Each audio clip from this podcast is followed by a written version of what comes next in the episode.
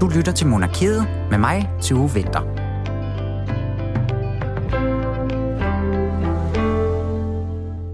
I den seneste uge, der er det den tragiske situation i Ukraine, der selvfølgelig har fyldt det meste, både i medierne og nok også i vores allesammens bevidsthed. Og monarkiet i dag, det bliver på, øh, på sin vis ingen undtagelse, men vi gør det jo så lidt mere i sådan historisk og lidt mere kongelige rammer. I dag der kigger vi nemlig på den danske kvinde, der måske har været allertættest på den tidligere russiske zarfamilie. Det drejer sig om øh, prinsesse Dagmar, der ender som russisk kejserinde, da hun gifter sig ind i den her magtfulde familie. Historiker Emma Påske, hun er med os lidt senere for at folde hele den her historie ud om kejserinden. Det samme er Mathias Hammer, der er radiovært om musiker og foredragsholder, musikformidler, alt muligt. Ham får vi fat på for at fortælle os lidt om et særligt stykke musik, der blev skrevet til netop kejserinden. Vi har også et lille hængeparti om noget ganske, ganske andet, fordi for et par uger siden, der var det svenske kronprinsessepar ude og gøre det helt klart på Instagram, at der altså ikke var nogen kongelig skilsmisse undervejs hos dem. Sådan en kommunikationstræk, det kom lidt som en overraskelse for de fleste, og om det så har hjulpet, det snakker jeg lidt med øh, kommunikationsrådgiver Anna Thysen om inden så frygtelig længe. Mit navn det er som sagt Tue Vinter. Velkommen til Monarkiet.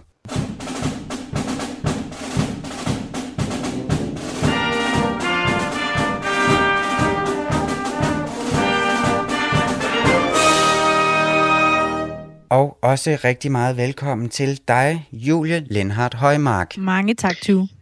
Ja, vi skal lige runde øh, lidt andre ting, og så også øh, skal vi lige have opfrisket det her med Daniel og Victoria og deres øh, influenza-post, havde jeg nær sagt. Der kom direkte kun på Instagram, men vi starter lidt andet sted, ikke Julie? Jo, lad os gøre det. Vi havde jo frygtelig fornemt besøg i sidste uge af øh, hertuginden af Cambridge. Øh, Catherine. Ja, Catherine. Kate. Jeg blev sådan i tvivl om, hvad jeg lige skulle kalde Jeg tror, det er blevet så fint, at Kate, det har vi droppet. Nu kører vi simpelthen med Catherine. Vi kører med Catherine. Jamen, det kan vi jo bare beslutte os uh, for i det her program i hvert fald, ikke? Oh. Øhm, men ja, hun var jo på rigtig arbejdsbesøg på øh, studietur, om man vil. ja, jeg elsker, at du kalder det studietur, men jo, det er jo på mange ja. måder det, hun har været på. Altså, hun har da besøgt Mary og set lidt til, hvad hun har, når laver her i Danmark.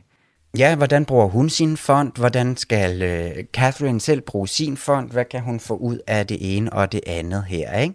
Jo. Og hun var rundt og besøgte krisecentre, og hun var øh, i børnehaver, og hun var på alle mulige forskellige steder. Men det, som jeg synes, der er spændende, som vi måske lige kunne sådan lave som sådan en, en, en runde op ting, ikke? Ja. Eller runde af ting. Altså, det var, at jeg synes bare, at det var meget bemærkelsesværdigt, hvor meget opmærksomhed det egentlig fik, at hun øh, var her i sådan halvandet døgn, eller hvad det sådan kunne blive til, ikke?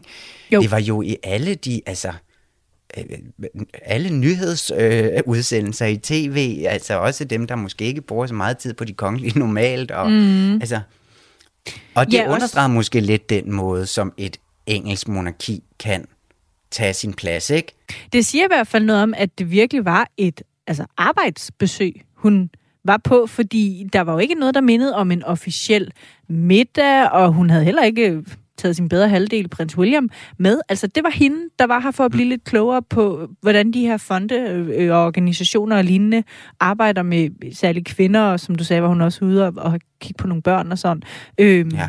ja, så det var arbejdet, der var i fokus. Ikke så meget tid det var, til det var det hygge og, og, og middag. Nej, præcis, og måske netop også af den grund, at det var endnu mere spændende, at det fik så meget opmærksomhed. Lige præcis. Ikke? Altså, nemlig, jo. at når der ikke var nogen flotte kjoler og sådan noget. Ja. Øhm, men jeg synes også, at det var ret dejligt faktisk at se hende, sådan, altså ikke på dansk grund, men se hende i arbejde. Ja, øhm, du var bange for, at hun bare sad derhjemme og drev den af? Jamen, det kan man jo godt lidt føle, når man står her i Danmark, ikke? Og kigger på den pæne, ordentlige prinsesse, som vi jo kom til at kalde lidt kedelig, ikke? For jo. nogle uger siden i forbindelse med hendes 40 fødselsdag. Men, men altså, ja, det kunne jeg bare meget godt lide, vil jeg sige. Ja, du synes, vi er blevet lidt klogere på, sådan, hvem hun er, og hvordan hun er, når hun er på officiel opgave? Lidt. Vi så hende jo i hvert fald arbejde på samme måde, som kronprinsesse Mary gør, ikke? Som vi jo ikke jo. har den der samme, øh, altså det samme ind, eller indtryk af, af sådan en super kedelig type på Nej. samme måde. Og det er jo nok, fordi vi ikke bliver bombarderet med den måde, som Catherine hun arbejder på, sådan i de danske mediebilleder, ikke? Jo. Ja, præcis. så ja. det var bare spændende og dejligt, at hun vil komme herover jo og ja, så kedeligt, hun ikke udtalte sig om noget, men altså Ja, sådan, det det, er var vi altså jo blevet forberedt på. Men der er noget der med, at det gør de simpelthen ikke jo i den britiske presse. Altså bare lige øh, svare på de spørgsmål, der bliver skudt i ens retning, når man kommer Ja. ja. gående der med en buket blomster i, i hænderne. Øhm, Nej, nej. Det er så ikke det må, noget, de gør selv. det, må vi, øh, det måtte vi undvære. Sådan er det. Sådan er det. Til gengæld har jeg jo så kunne se, at mens Catherine har været i Danmark, så har hendes øh, svigerfar, prins Charles, kastet sig over et, øh, et helt nyt projekt hjemme i Storbritannien. Fordi, ja, det er ikke, altså, der må jeg lige, altså, det er jo ikke en kæmpe nyhed eller en kæmpe historie, jeg kommer med her. Men jeg synes, det er, det er en lille sjov sag, vi lige kan flette ind i den her sammenhæng. Fordi ifølge det britiske medie The Guardian, så har prins Charles fået grønt lys til at oprette en landbrugsskole i Skotland via sin fond, den der hedder Princess Foundation. Øhm, og jeg synes bare, det er sådan ret også en lille spændende ting i forhold til at tegne et billede af, hvem han er. Han er jo om nogen også en, der bare, ja, undskyld mig, selvom han er nogen af 70 år og venter på, at han måske en dag skal være konge, imens Ja. Elisabeth bare får covid og alligevel kører der ud af, som om intet var hent. øhm, så jeg synes, det er lidt spændende at, at se på, hvad han ligesom bruger sin tid på. Og han har jo i, i nogle år, altså mange år endda, været kendt for at være sådan lidt landbrugets mand, og har i flere interviews givet udtryk for, at han er bekymret over fremtidsudsigterne for især sådan de små landbrug, og undskyld, er jo også en stor fortaler for økologi, og allerede tilbage i 1980'erne kastede han sig over øh, sit eget sådan økologiske landbrug, og er virkelig meget sådan optaget af landbrugets vilkår og fremtiden for det. Så det synes jeg bare, det var lidt interessant, at han nu altså øh, som det seneste har startet den her landbrugsskole, som skal have fokus på at finde nye talenter inden for landbrugssektoren. Ja, det er simpelthen sådan et landbrugsakademi. Ja, det kan, tror jeg godt, man Ja. kan kalde det. Og jeg tror, det, sådan som jeg har forstået det, taler det jo også meget sådan ind i hele klimadagsordnen, som han jo også er meget optaget af. Altså, som vi også har talt om, han har jo solceller på sine slottes tage og alt muligt. Og jeg Ja. ja. tænker, det spiller meget godt ind i den dagsorden, også at fokusere på, jamen, hvordan skal fremtidens landbrugssektor se ud? Og, øh, og, og hvordan kan vi finde nogle nye talenter, som måske går til det her på en lidt ny måde? Øh, og ifølge The Guardian, så er det altså forventningen, at, at omkring 1800 personer om året skal komme ind på den her skole. Hold da øh, ja, det er også altså, interessant, at han har en, en fond, der lige kan kaste nogle penge afsted til det. Og ja, spændende. ved man hvad så det kan... noget om, hvordan han, altså hvad bliver hans rolle i, i det? Nu, altså sådan at starte Ja, en landbrugsskole, ikke? Jo, det ved jeg faktisk ikke, hvordan han sådan ellers skal være involveret i det. Det er bare sådan, bare, det er på hans initiativ, og det er i forbindelse med hans fond, at den her skole nu øh, dukker op i Skotland. Og det er Ja. måske også, ja, spændende Det er da at også se, hvad det dejligt kan at gå og til. bruge tiden på, og godt, at han kan få noget, som han går op i også, ikke? Jo, helt Ja, bestemt. mere af det i hvert fald. Mere af det. Så stort tillykke til Charles med skolen. Stort tillykke til ham også. Ja, vi ønsker mange tillykke lige for tiden. Ja, men der er heldigvis ikke nogen runde fødselsdag, vi skal omkring i dag, Julie. Det Har tænkte jeg også, det? at det måtte være simpelthen et kriterie i sig selv, at i dag skulle vi ikke tale om nogen, der fylder rundt. Eller har, jubil- eller har runde jubilæum, eller noget som helst. Nej, præcis. Og Nej. vi skal jo til gengæld lidt snakke, eller ikke lidt, vi skal snakke med, øhm, med Anna Thysen om den her sag, og der, der ud, øh, hvad hedder sådan noget, udsprang, det hedder det ikke. Der fandt sted, Ud, udspillet så? der udspillede sig, det var faktisk det, var det ord, jeg ledte efter. lige Det kunne jeg godt præcis. høre. Ja. I Sverige, hvor at øh, Daniel og Victoria, de jo simpelthen øh, for et par uger siden var ude med denne her, øh, det her dementi om, at de altså ikke skal skilles. Ja, meget interessant, altså at de valgte via et Instagram-post med et billede af dem, altså kronprinsesse Victoria og hendes mand, hvor der så nedenunder stod en tekst om, at de altså gerne lige ville øh, gøre det helt klart, at den der de, nogle vedvarende rygter om, at øh, de skulle være gået fra hinanden, eller at der skulle være problemer i deres private relation, som de skrev, at det var der altså ikke noget som helst om. Nej. Øh, og det tænker jeg også er et, er et nybrud inden for kongelig kommunikation. Altså det er jo derfor, vi, vi simpelthen ikke kan komme udenom lige at snakke om det, at det er ret interessant, de vælger via Instagram at gå ud og sige, det passer ikke, at vi skal skilles. Nej, lige præcis, og det er også spændende, at de siger jo selv også i opslaget, at det er no- normalt ikke noget, de kommenterer på, men de var mm. simpelthen nødt til at gøre det for at beskytte deres familie, ikke? Jo. Øhm, og det har jo så også, det har også givet sådan et metalag, som vi nok også kommer til at snakke lidt med Anna Thysen om, men det her med, at vi faktisk får lov til så også at komme med ind i maskinrummet lidt i kommunikationsafdelingen, fordi at, øh, ja. At, at Hoffets øh, kommunikationschef jo så også var ude og sådan kommentere på opslaget om, hvad de ligesom har gjort sig tanker omkring det her, øh, øh, altså at vælge at gøre det på den måde, ikke? Jo. Øhm, Og jo, siger, hun... Det... Ja, undskyld, fortsæt. Nej, jamen, altså, jeg, jeg, jeg vil bare sige der med, at hun også er ude og sige, at det her, det er altså virkelig sådan undtagelsen for reglen, og altså, den her øh, rygtespredning, den var simpelthen... Øh, det var blevet for massivt. Så, øh, ja. Og der ja. tænker jeg, at det jo trods alt ikke, ikke, at det skal være et kriterie, men, men jeg synes ikke, det er en rygtespredning, der er noget helt til, til danske medier. Heller ikke sådan, altså, sociale medier eller tabloide medier eller lignende. Jeg har intet hørt om det. Og prøvede sådan også lige at støvsuge nogle svenske medier for det. Og, og der kan jeg godt se, at det i nogle af de sådan mere, ja, altså, nogle, jeg må indrømme nogle medier, jeg aldrig havde hørt om før. Der er der ligesom skrevet om, at det skulle være rimelig øh, sikkert, at de to var ved at gå fra hinanden. Men mm.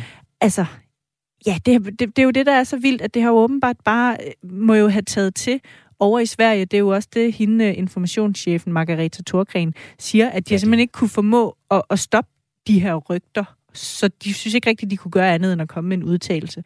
Mm. Nej, og det er også spændende, og det er så også det, som jeg skal snakke med Anna Thyssen om, om et ganske lille øjeblik, Julie. Men du er tilbage i en dejlig quiz lidt senere. Ja, ikke? den glæder jeg mig til. Også mig, men tak for nu i hvert fald. Selv tak.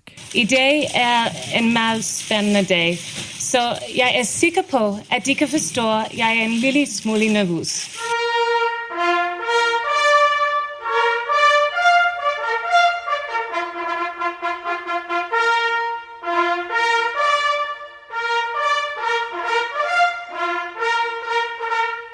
Og vi bliver altså ved det her famøse Instagram-opslag, og i den forbindelse, så kan jeg nu ny, nu byde velkommen til dig, Anna Thysen. Velkommen til Monarkiet. Tak skal du have. Yes, du er kommunikationsrådgiver, så er du direktør for We Do Communication.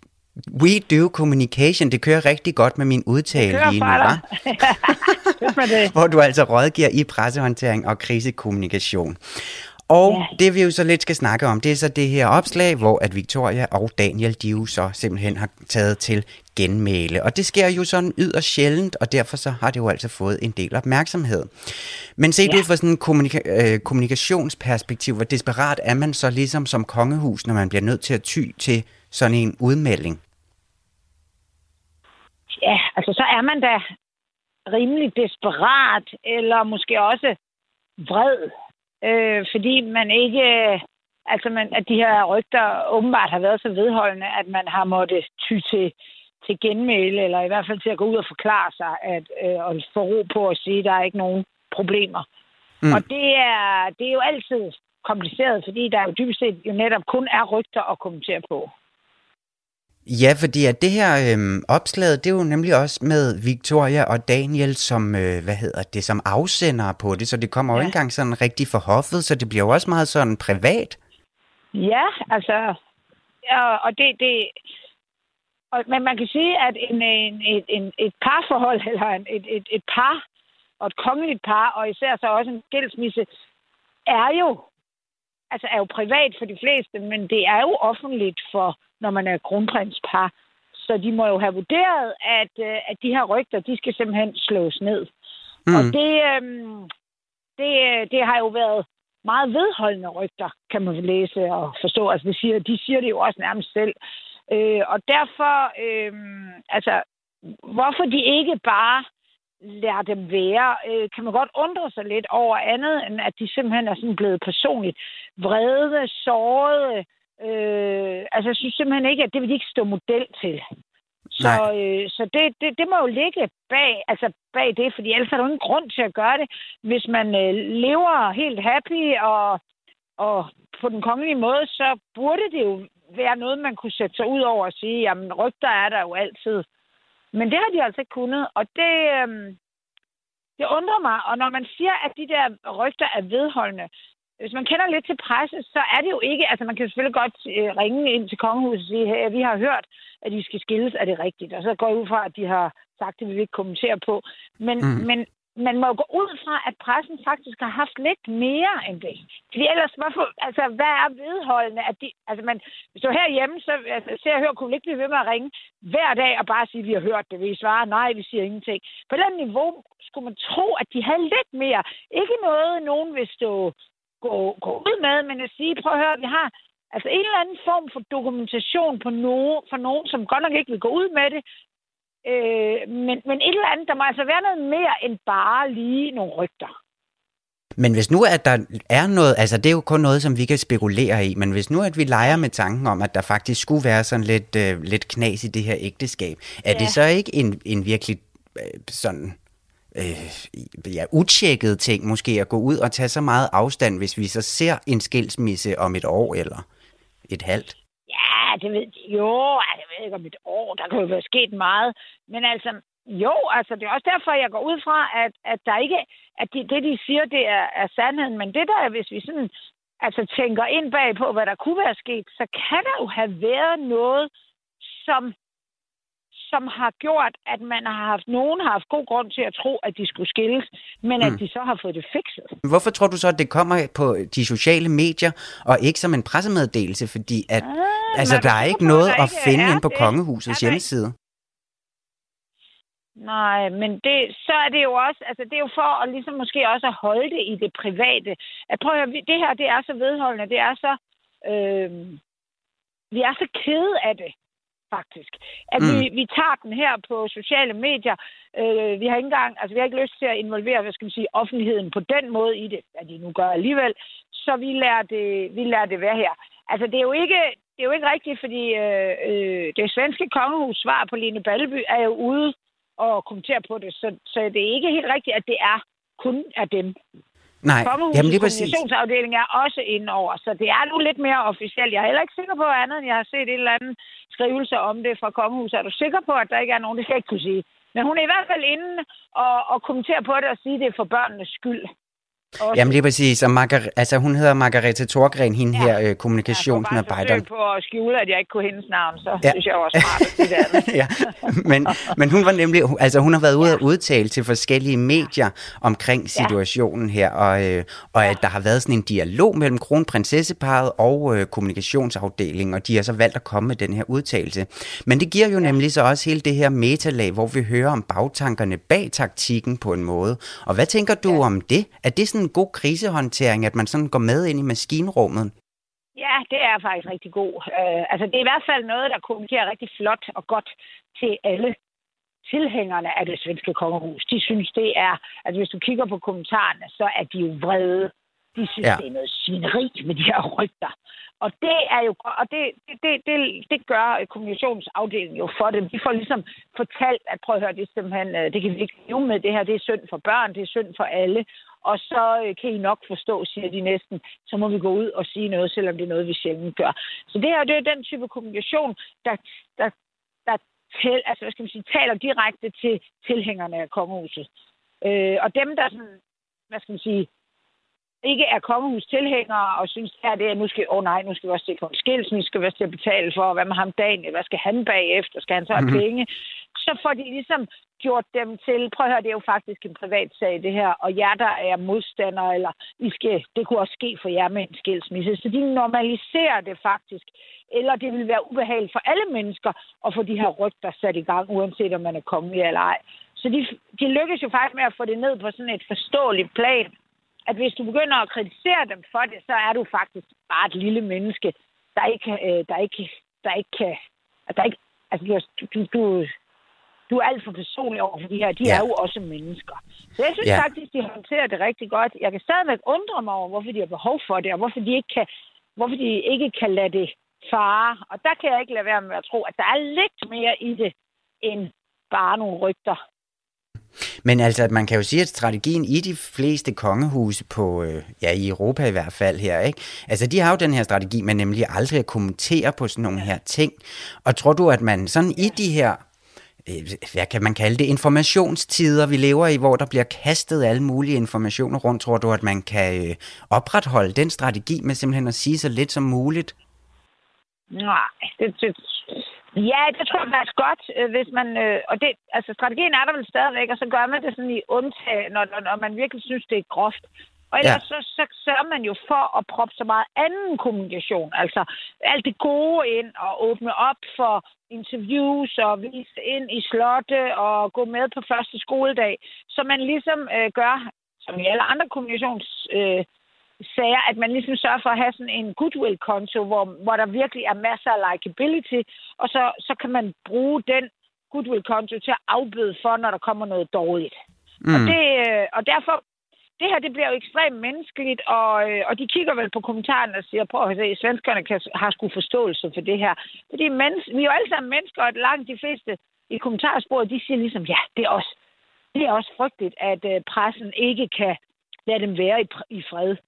Øh, og ja. der, så skaber de en anden fjende, end, øh, end altså, at der er nogen, der skal ud på, ikke dem, men pressen.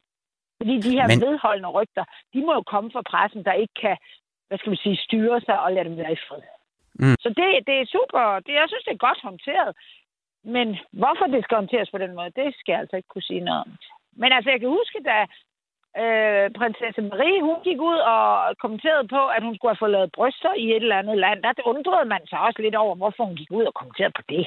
Der tænkte man, ej, det er en glidebane, nu skal de kommentere på alt. Men så har hun dybest set ikke gjort noget siden. Og der kan jeg ikke, der tror jeg simpelthen, at hun er blevet skide sur. Sagt det, som ja. ikke er siddende på. Jeg ved ikke, om hun får lavet bryster eller et finere sted, og hun slet ikke fik lavet bryster. Men hun havde med, men hun fandme ikke er siddende på sig.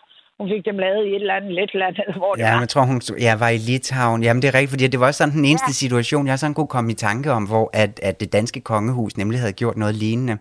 Men på den måde, så er det måske meget godt i hvert fald, når det er sådan af, af rygter, der sviger og, øh, og gå den her vej. Så det har virket, tænker du? Altså, i hvert fald over for dem, det skal ramme. Ja, ja, det har virket. Jeg siger bare, man skal være rimelig sikker på, at man ikke så kommer med en skilsmisse om to måneder. Mm. Eller at øh, der kommer et eller andet billede af, at han kommer ud fra en eller anden damebekendtskab, eller hun kommer ja, ud fra en eller anden. Så, så er det jo ikke så godt så er det ikke så godt. Men indtil videre, så har de i hvert fald fået manet det her sådan godt til jorden. Anna Thyssen, tak fordi, at du sådan lige vil gøre sådan lidt klogere inden fra øh, maskinrummet nemlig. Tak, tak skal du have. Efter at kongen i statsrådet havde givet sin officielle godkendelse af forlovelsen, og Grevangeri derefter var blevet præsenteret for ministerne, fik pressen lejlighed til at fotografere de forlovede i audienssalen sammen med kongen og regeringens medlemmer med statsministeren i spidsen. Og der blev taget billeder i tusindvis.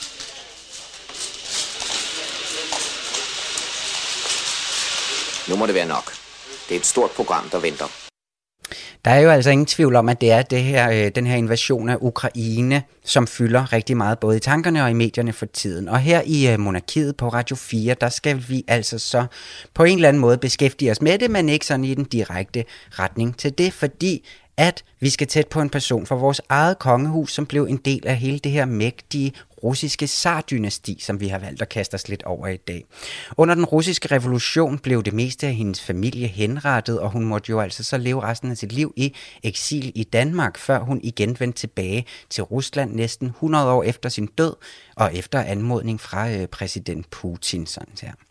Det er øh, prinsesse og så senere kejserinde Dagmar, som det altså nu skal handle om, og derfor så er jeg bare så glad for at kunne byde velkommen til dig, Emma Påske. Velkommen til Monarkiet. Jo, mange tak. Fordi at du jo sådan, øh, altså for det første så du øh, kan med i historie, så er du været på en podcastserie om, der hedder Dronningeriet på DR, og så er du vel også lidt efterhånden sådan monarkiets uofficielle ekspert i kongelige kvinder fra historien.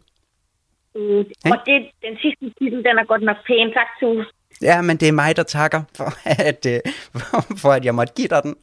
Men altså, du er jo med i dag, fordi at øh, vi skal snakke lidt om hende her, prinsesse Dagmar, og hele hendes øh, liv. Og hvis nu vi starter sådan i hendes... Øh, i hendes unge år, om man vil. For, altså, hvad, hvad, er det for en, øh, hvad er det for en baggrund, hun har her i Danmark? Jamen, altså faktisk, så bliver hun øh, øh, gift øh, øh, senere øh, ind i noget rigtig stort, men hun starter meget i det små. Fordi øh, hun øh, er egentlig øh, slet ikke prinsesse, da hun bliver født. Fordi hendes far, øh, kong Christian 9., senere kong Christian 9., han er faktisk ikke engang rigtig blevet udråbt som efterfølger endnu. Så øh, hun, hun aner simpelthen ikke, hvad, hvad det skal blive til. Mm. Øh, og hun øh, bliver egentlig født i, en, i en en småfattig øh, øh adelig familie, som egentlig ikke har så mange øh, smykker eller penge eller, eller pænt tøj. Nej, så det er ligesom, at hun har måske ikke helt indstillet sig på, hvad der så venter hende nogle år senere, med at hun nemlig så bliver en af dem, man kan sige har givet hendes far øh, tilnavnet øh, med hele Europas svigerfar, som han jo så endte med at blive, ikke? blandt andet ved mm. at gifte Dagmar ind i den russiske zarfamilie. Og hvordan kommer det så på tale, at det her så lille, altså lille, lille monarki og kan, kan blive gift ind i det her kæmpe mægtige monarki, eller zarfamilie. Hvordan kommer det på tale? Jamen, det, der sker, det er jo, at, at uh, Christian 9. for det første bliver udpeget som efterfølger, og han så bliver kongen af Danmark. Og uh, hans uh, døtre, både Dagmar og Alexandra, som altså bliver gift med den uh, engelske tronarving, uh, bliver kendt som meget smukke. Og det var de altså også, hvis man kigger på billeder af dem. Mm. Øh, men derudover, så øh, havde man i Rusland sådan en, en øh, tendens til, at man dyrkede det russiske og det slaviske. Øh, og derfor så var man sådan lidt på udkig efter en prinsesse, der ikke var tysk. Eller sådan ikke kom med, med, med noget andet end bare sig selv. Som sådan lidt kunne forsvinde ind i det russiske dynasti. Ja, hvorfor måtte hun ikke være tysk? Nej, fordi man vil gerne være sådan lidt i opposition til tyskerne.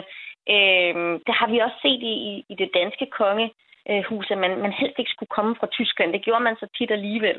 Ja. Øh, fordi det var der, hvor der var mange prinsesser, tilfældigvis. Ja. øh, ja. Men der var noget ideologisk over at vælge en prinsesse, som, som måske ikke kom med så meget historie, der kunne gå op imod den russiske, synes man. Mm. Og der var det lille kongerige i Danmark altså et rigtig fint bud. Det var det, ja. Og hvordan ved man, altså ved man noget om, hvordan at det er kommet i stand? Altså på det her tidspunkt, der er det vel stadigvæk rimelig sådan øhm, diplomatiske ægteskaber her i sådan øh, midten af 1800-tallet. Hvordan har der samlet været mellem den russiske zar og, øh, og, øh, og, og Dagmar her? Jamen altså, øhm, det er jo sådan, at når man skal have sådan noget her i stand, så bliver der udvekslet udvekslet breve, og der bliver snakket med, hvem man kan. Og øh, vi ved, at Christian, øh, Christians kone, Louise, var sådan lidt den store matchmaker. Så det er sikkert ja. hende, det er gået ind over på det her tidspunkt. Og så øh, er der jo faktisk det finurlige, at, øh, at Dagmar jo i virkeligheden først bliver forlovet med øh, storfyrst Nikolaj Alexandrovich, som egentlig dør, og så bliver hun gift med ja, sin rigtige mand. Ja, som så er broren, eller hvad? Ja, han er nemlig lillebror. Ja, ja det er øhm, smart. Så der er, den anden. Det er sådan lidt syret i virkeligheden, og det er ikke, nok ikke noget, vi vil gøre i dag, men øhm, altså, hun er allerede, hun har kommet til Rusland, hun har begyndt at lære russisk, hun øh, er ved at konvertere til den ortodoxe tro, hun har begyndt at lære om historien, hun er ved at blive integreret, og så dør han og så laver man sådan et øh, obligatorisk sørgeår. Så kan hun så blive gift med den næste i rækken. Ja. Jamen, det er jo selvfølgelig smart, når man havde sat hende sådan i system på den måde. Men hvis vi så prøver at snakke lidt om hendes sådan kejsergærning, øh, hvis man kan sige det. Altså, har en kejser inde på det her tidspunkt også overhovedet haft noget, skulle have sagt i den her russiske zarfamilie? Ja, altså man kan sige, at på det her tidspunkt, der er øh, den russiske zars magt ret stor. Han er det, man kalder enevældig. Og øhm, hun øh, agerer faktisk som politisk rådgiver for sin mand. Okay. Øhm, det, det gør hun langt hen ad vejen, og hun øh, øh, prøver sådan set også at føre en eller anden form for politik for Danmark. Fordi øh, da hun bliver gift til Rusland, der øh, foregår der jo altså noget i Danmark, øh, der øh, involverer nogle øh, prøjser, der kommer op, og 1864 og treårskrigen, og det går helt af helvede til. Øh, så hun øh, argumenterer rigtig meget for Danmark i Rusland, og prøver ligesom at få Rusland til at stå på den danske side. Lykkes det hende? Til det, fordi de ville så ikke rigtig gå ind i krigen alligevel, men hun fik i hvert fald sådan øh, gjort opmærksom på den danske stat, så det lykkedes hende. Ja, og lidt moralsk opbakning måske. Ja. Altså man kan sige, at hele det her, det her monarki, det findes jo på den måde ikke længere, den her zarfamilie. Det blev afskaffet under revolutionen, så altså det her med, at hun jo overlever sådan set også sin søn, der så er zaren, og ham, der bliver henrettet med sin familie og bliver sendt tilbage til Danmark, eller flygter tilbage til Danmark. Hvad får det for konsekvenser for hende? Jamen altså, øh, ret store konsekvenser. Øh, hun, hun tror simpelthen til at starte med, så flygter hun jo altså. Øh, og, og tror simpelthen ikke på, at, at øh, revolutionen når til hende. Hun tror simpelthen ikke på, at de, de tør slå hende ihjel.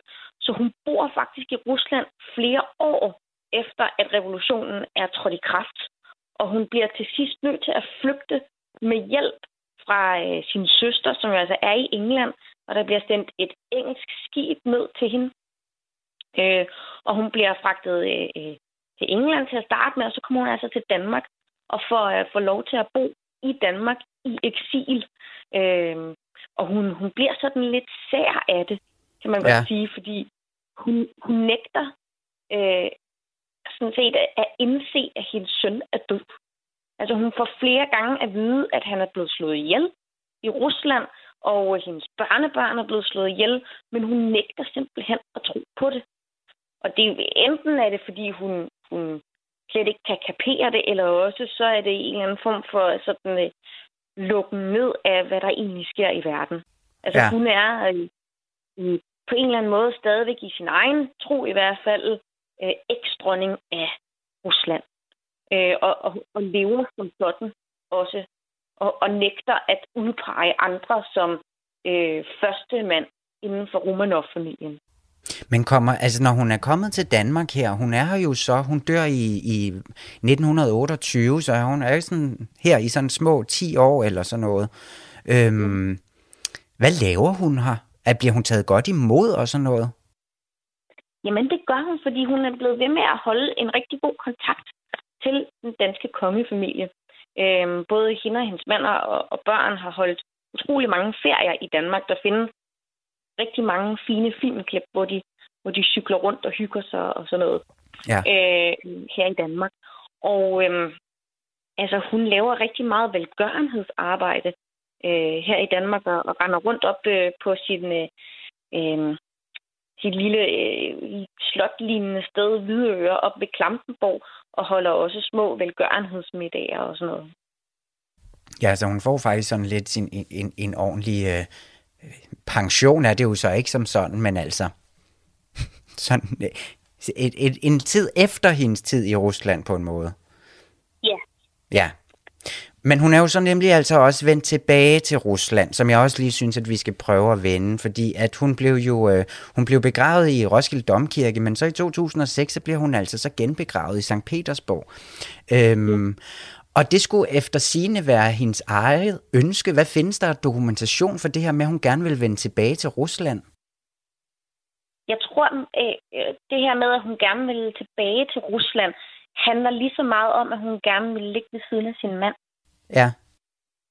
Øhm, og det var utrolig vigtigt for hende. Og så så hun også, fordi hun netop havde overgivet sig selv til den ortodoxe tro, og hun havde lært russisk, og hun har gået op i historien, så så hun også Rusland som sit andet øh, hjemsted. Så det var ligesom det, hvor hun, hun var blevet gift med. Så selvfølgelig skulle hun også være der, når hun var død. Ja. Og det kom hun jo så også på opfordring fra øh, præsident Putin og øh, dronningen, som skulle have indgået nogle øh, ja, forskellige forhandlinger om det. Måske ikke lige kun de to, men sådan omkring dem, ikke? Mm. Omkring 2006 er blev altså overflyttet. Men hun ligger altså nu i Rusland og øh, må hvile trygt ved siden af sin mand, må man håbe på. For Emma Påske, vi når ikke at snakke med om Dagmar lige nu. Men du skal have tusind tak, fordi at øh, du alligevel sådan gør os lidt klogere på den her danske, russiske inde. Tak fordi du vil være med. De har en pude i ryggen.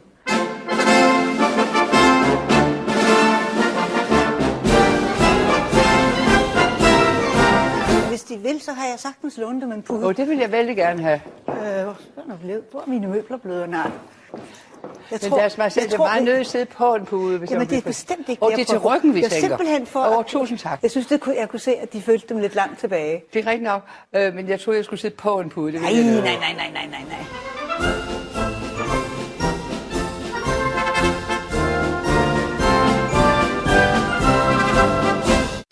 Yes, og som en lille krølle på hele historien om kejs, kejserinde Dagmar her, der kan jeg altså nu byde velkommen til dig, Mathias Hammer. Velkommen til Monarkiet. Ja, mange tak skal du have.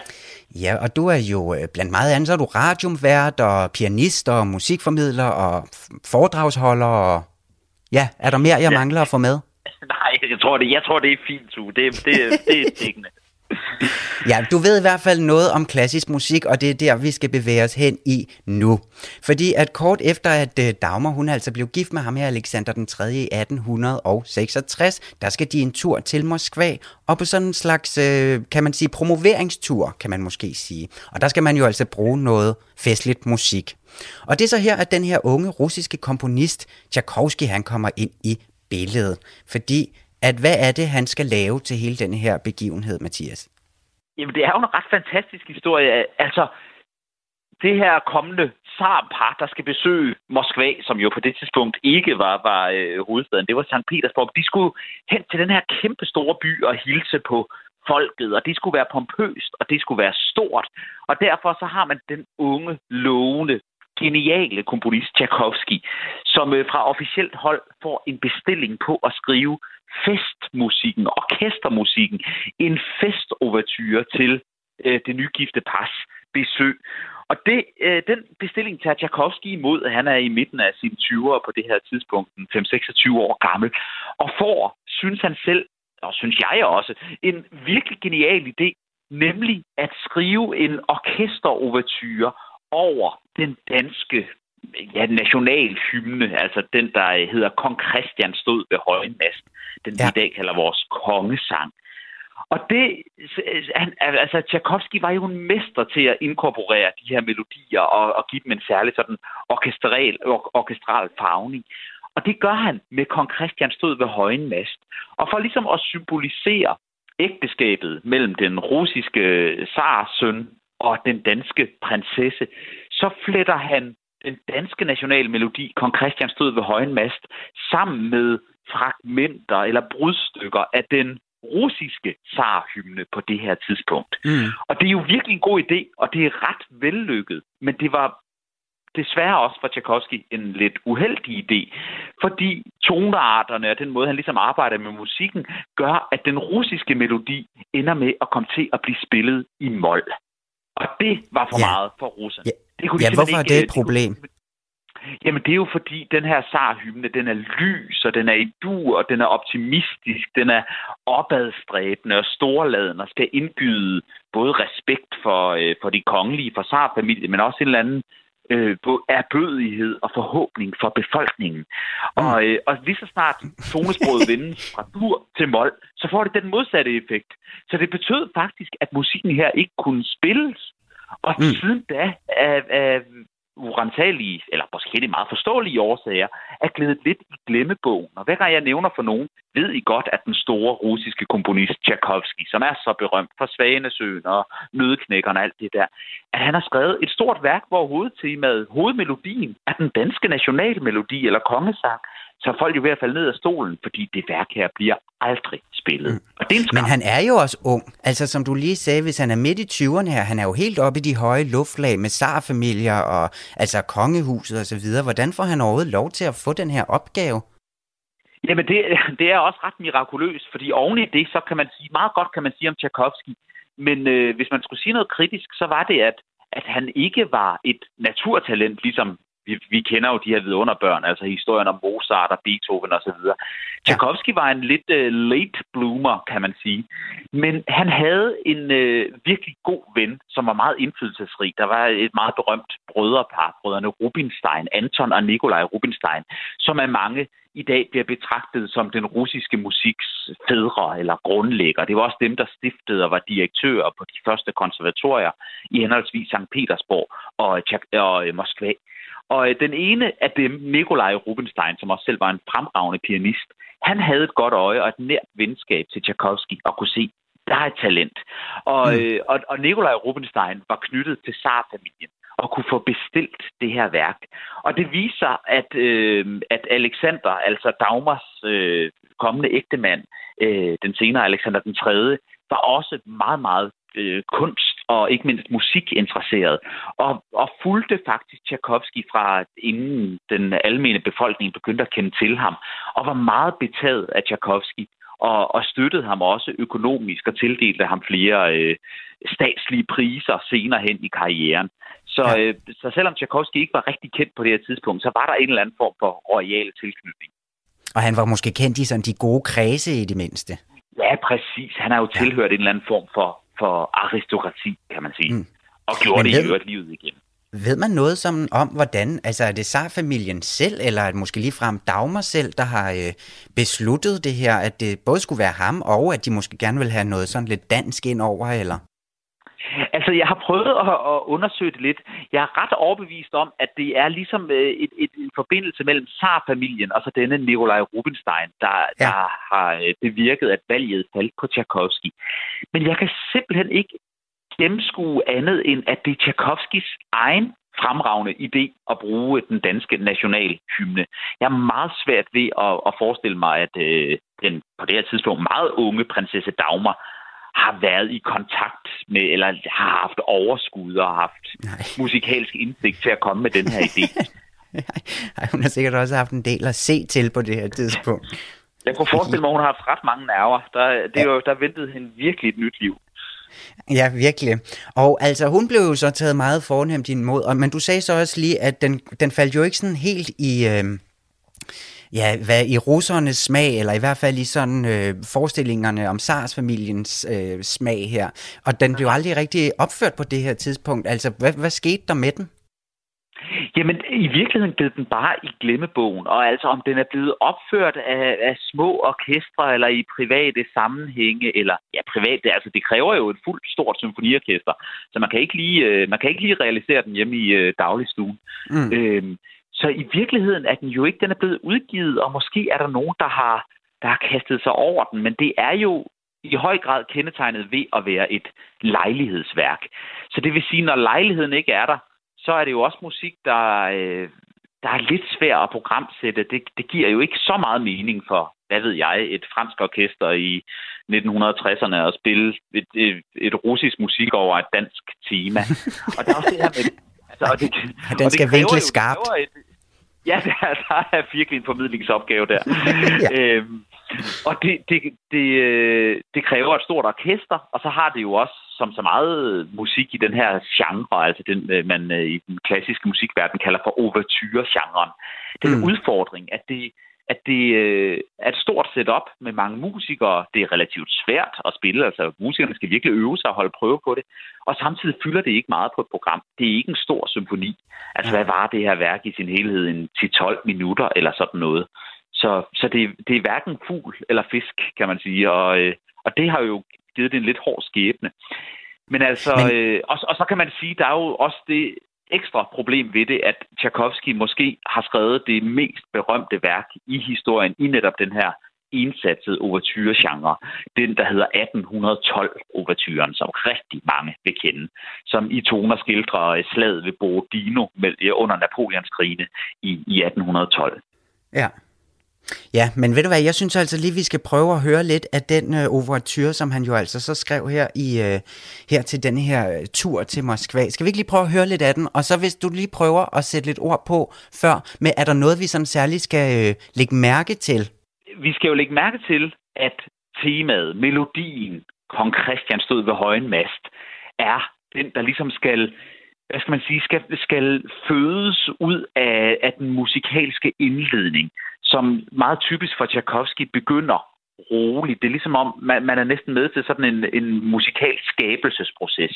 Det er ikke lige på med et smæld, og så er vi i gang, og hovedtemaet folder sig ud. Og langsomt kommer der antydninger af det her tema op, og øh, som så senere, når vi så kommer helt hen i slutningen, bliver blæst ud over os alle. Og så ja. er der noget med, som er så typisk for Tchaikovsky, det i ørefaldende melodier, og så netop i den her genre, det er forbundet med det royale, så der er selvfølgelig Øh, øh, altså alle, alt det, der peger mod fanfare, triumf, messingblæser, højtidlighed, storhed og stolthed. Det er ligesom det, der skal, der skal komme ud af musikken, kan man sige. Mm. Ved du hvad, lad os lige høre lidt om det, og så runder vi det lige kort bagefter os. Vi får lige lidt af slutningen her, tror jeg det er.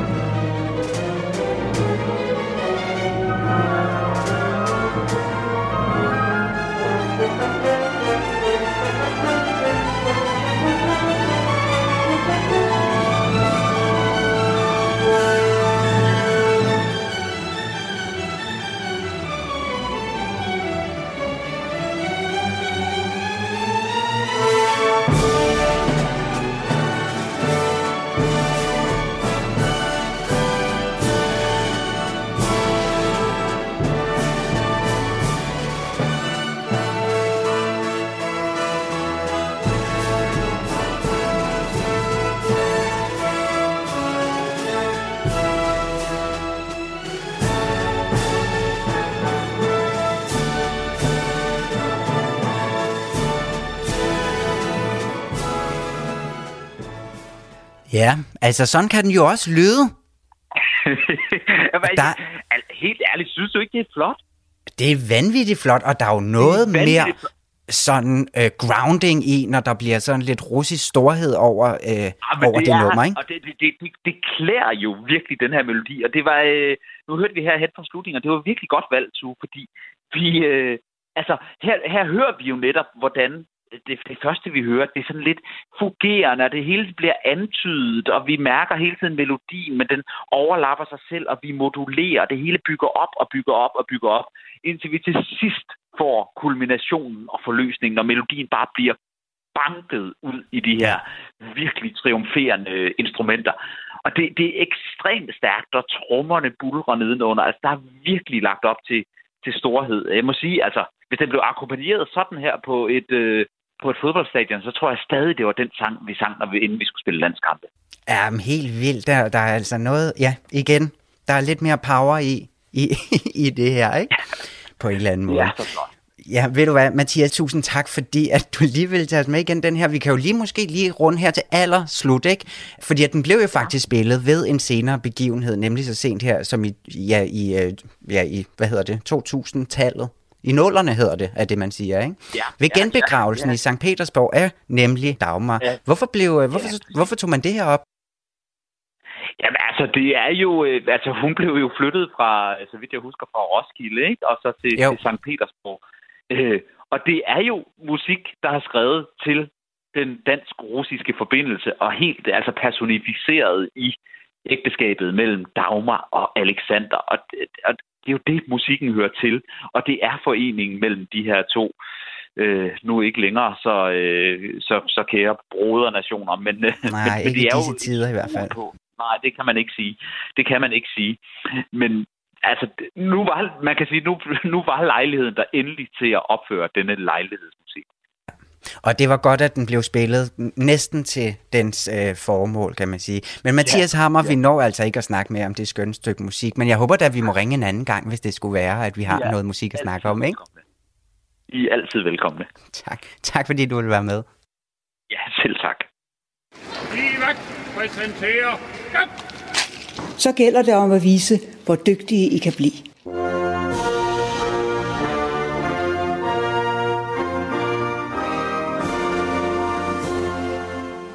Julie Lindhardt Højmark, så er du tilbage sammen med mig i studiet. Jep, det er jeg nemlig, Tue.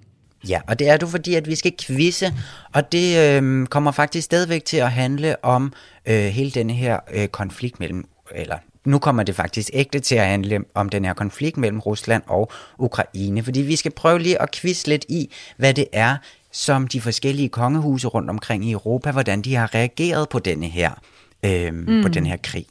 Simpelthen, ja. ikke?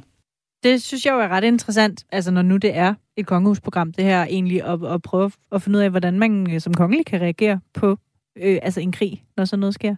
Jamen, og det er jo faktisk, og det er nemlig ret interessant, også i forhold til, at de bliver nødt til jo at, øh, de kan jo igen ikke sådan sige så meget, i hvert fald i nogle steder i, i verden, altså fordi de, de er jo ligesom diplomaternes overhoveder, ikke? Altså det er dem, når vi skal Jo. jo. blive venner med Rusland, så er det dem, vi skal kaste ind i, øh, altså sådan charmeoffensiven og omvendt-agtigt, ikke? Ja, så det er noget med at finde de helt rigtige formuleringer frem her. Ja, lige præcis. Men altså, der er nogen, der ligesom har været ude og øh, med nogle udtalelser omkring det hele. Så dem skal vi prøve at quizze lidt i nu. Og vi Ja. starter med et kongehus, der ikke findes længere, kan man sige, fordi at øh, vi skal til Rumænien. Kongehuset det eksisterede mellem 1881 til 1947, og det omfattede jo så ja, Rumænien, Moldova og så også dele af det nuværende Ukraine. Prinsesse Margareta hedder hun, der vil, eller hende, der vil være dronning i dag, hvis monarkiet stadig består, og hun står i spidsen for Romansk Røde Kors. De hjælper til ved grænseovergangen mellem øh, Rumænien og Ukraine. Ja, er du med så langt? Jeps. Godt. Hvad er det, som øh, Romansk Røde Kors de blandt andet giver flygtninge, der kommer den vej? Altså over den romanske grænse der, ikke? Ja. Får de øh, ukrainsk mad, som bliver lavet på øh, nogle, øh, hvad hedder det, sådan nogle køkkener, som de ejer, den her øh, romanske kongefamilie. Får de indlogering i form af, øh, af øh, hvad hedder det, altså af prinsesse Margareta og hendes families hoteller, eller har de fået SIM-kort, forudbetalte SIM-kort fra, øh, altså så de kan ringe, og som de kan give til de her flygtninge, ikke? Hmm. Jeg tror nummer to med hotellerne. Ja, at det er den øh, kongefamiliens hoteller. De, får, de har fået 20.000 SIM-kort øh, fra Dansk Rød, nej ikke Dansk, Romansk Røde Kors, som de okay. altså kan dele ud til flygtninge ved grænsen. Interessant. Ja, men hun ja. laver altså en masse øh, velgørenhedsarbejde, hende her, Margareta, i forbindelse med Røde Kors, øh, som hun er præsident for dernede. Hvis Ja. det er det, det hedder. Formand i hvert fald et eller andet, ikke? Sådan Spændende. højt op i hierarkierne. Vi tager til Liechtenstein. Vi er i sådan de lidt... Nogle vi ikke snakker så tit om. Er du klar Mhm. mm-hmm. til Liechtenstein? Fordi yes. at der har kronprins øh, Alois, han har talt nation, øh, på National Radio i et langt interview om den her situation. Alois, han har øh, officielt styret Liechtenstein siden 2004. Hvad er hans pointe i det her interview? Altså, hvad ligger han ligesom vægt på i det her interview omkring hele den her krise? Er det A, at han er, øh, han er yderst skarp i sin retorik over for Putin som person? Eller er det B, forklarer han, hvordan økonomien i Liechtenstein bliver påvirket af den her krig? Eller er det C, at det den her helt klassisk øh, kongelige og lidt, ja, hvad kan man sige, ufarlige vinkel omkring, at hans tanker går til det ukrainske folk? Jamen, det er jo fristende at sige den sidste, fordi det er jo begrænset, hvor meget mere man kan sige end det, når man er kongelig, så jeg prøver at gå med den. Ja, men når man er kongelig i Liechtenstein, så har man rimelig meget at gøre med penge. Ja, Ja, så det er simpelthen, hvordan at han har været ude og holde tale om, hvordan hele økonomien i Liechtenstein den bliver berørt af de her sanktioner, der er mod Rusland, og at det nok kan komme til at blive en lille smule hårdt, fordi at Liechtenstein er det her finansielle knudepunkt. Øh, okay. ja, så det var Jamen, simpelthen det er den økonomiske vinkel. Det Ja, er det nemlig, kan gå og der bliver og det jo meget det. politisk, ikke? Jo, bestemt. Jo, Ja. det øh, er noget andet end, øh, end det, vi har set mange andre kongelige sige. Ja, lige præcis. Men nu slutter vi altså af et kongehus, som vi kender lidt bedre, fordi at øh, prins William og hertuginde Catherine, de har også øh, taget officielt afstand. Det gjorde de i et tweet, hvor de havde øh, en personlig vinkel på hele det her. Og hvad var det? Var det af, at øh, de mødte præsident øh, Zelensky så sent som i 2020, hvor han forklarede om hans optimisme og håb for fremtiden? Eller er det B, at hertuginde Kates øh, svoger, han er ukrainsk? Eller er det C, hvor det her parret var på bryllupsrejse i blandt andet Ukraine og mindes den smukke natur og de hjertevarme mennesker? Åh, den var svær. Måske var de faktisk på bryllupsrejse der. Den prøver jeg at gå med. De havde et personligt møde med den ukrainske præsident i 2020, Julie. Okay, ja, Ja. den var så desværre øh, Og så skriver lige, de... Jamen, frisk i erindringen hos mig. Ja, det er også... Oktober 2020 virker som utrolig lang tid siden, ikke? Jo, det gør Men det de godt skriver nok. så, at i dag, der står de altså med præsidenten og det ukrainske folk og deres modige kamp for den fremtid, som de blev forklaret. Som jo Ja. ja. så, ja, jo på den måde ikke virker så lang tid siden. Nej. Ja, så der kommer altså forskellige små... Øh, ja, der kommer altså lidt, lidt fra de kongelige vinkler. Men vi når ikke mere i dag, Julie. Vi skal sige tak. Det skal vi. Tak til alle vores gæster, og tak, øh, tak for, for i dag. Vi er tilbage om en uge. Nu kommer der nyheder. Gennem fem år har en hacker spredt skræk og skam hos mere end 64 kvinder og delt deres private og intime billeder på nettet. Man bliver jo sygt ramt af det. I hackeren i blandt der stykker Radio 4 ned i den usædvanligt grove hackersag. Det er jo ekstremt ondskabsfuldt. Med store konsekvenser for offrene. Og jeg kan jo dårligt nok kigge frem i øjnene, fordi jeg er sikker på, at han har set mig nøgen. Lyt til Hackeren i Blanders som podcast og på torsdag kl. 13. Radio 4 taler med Danmark.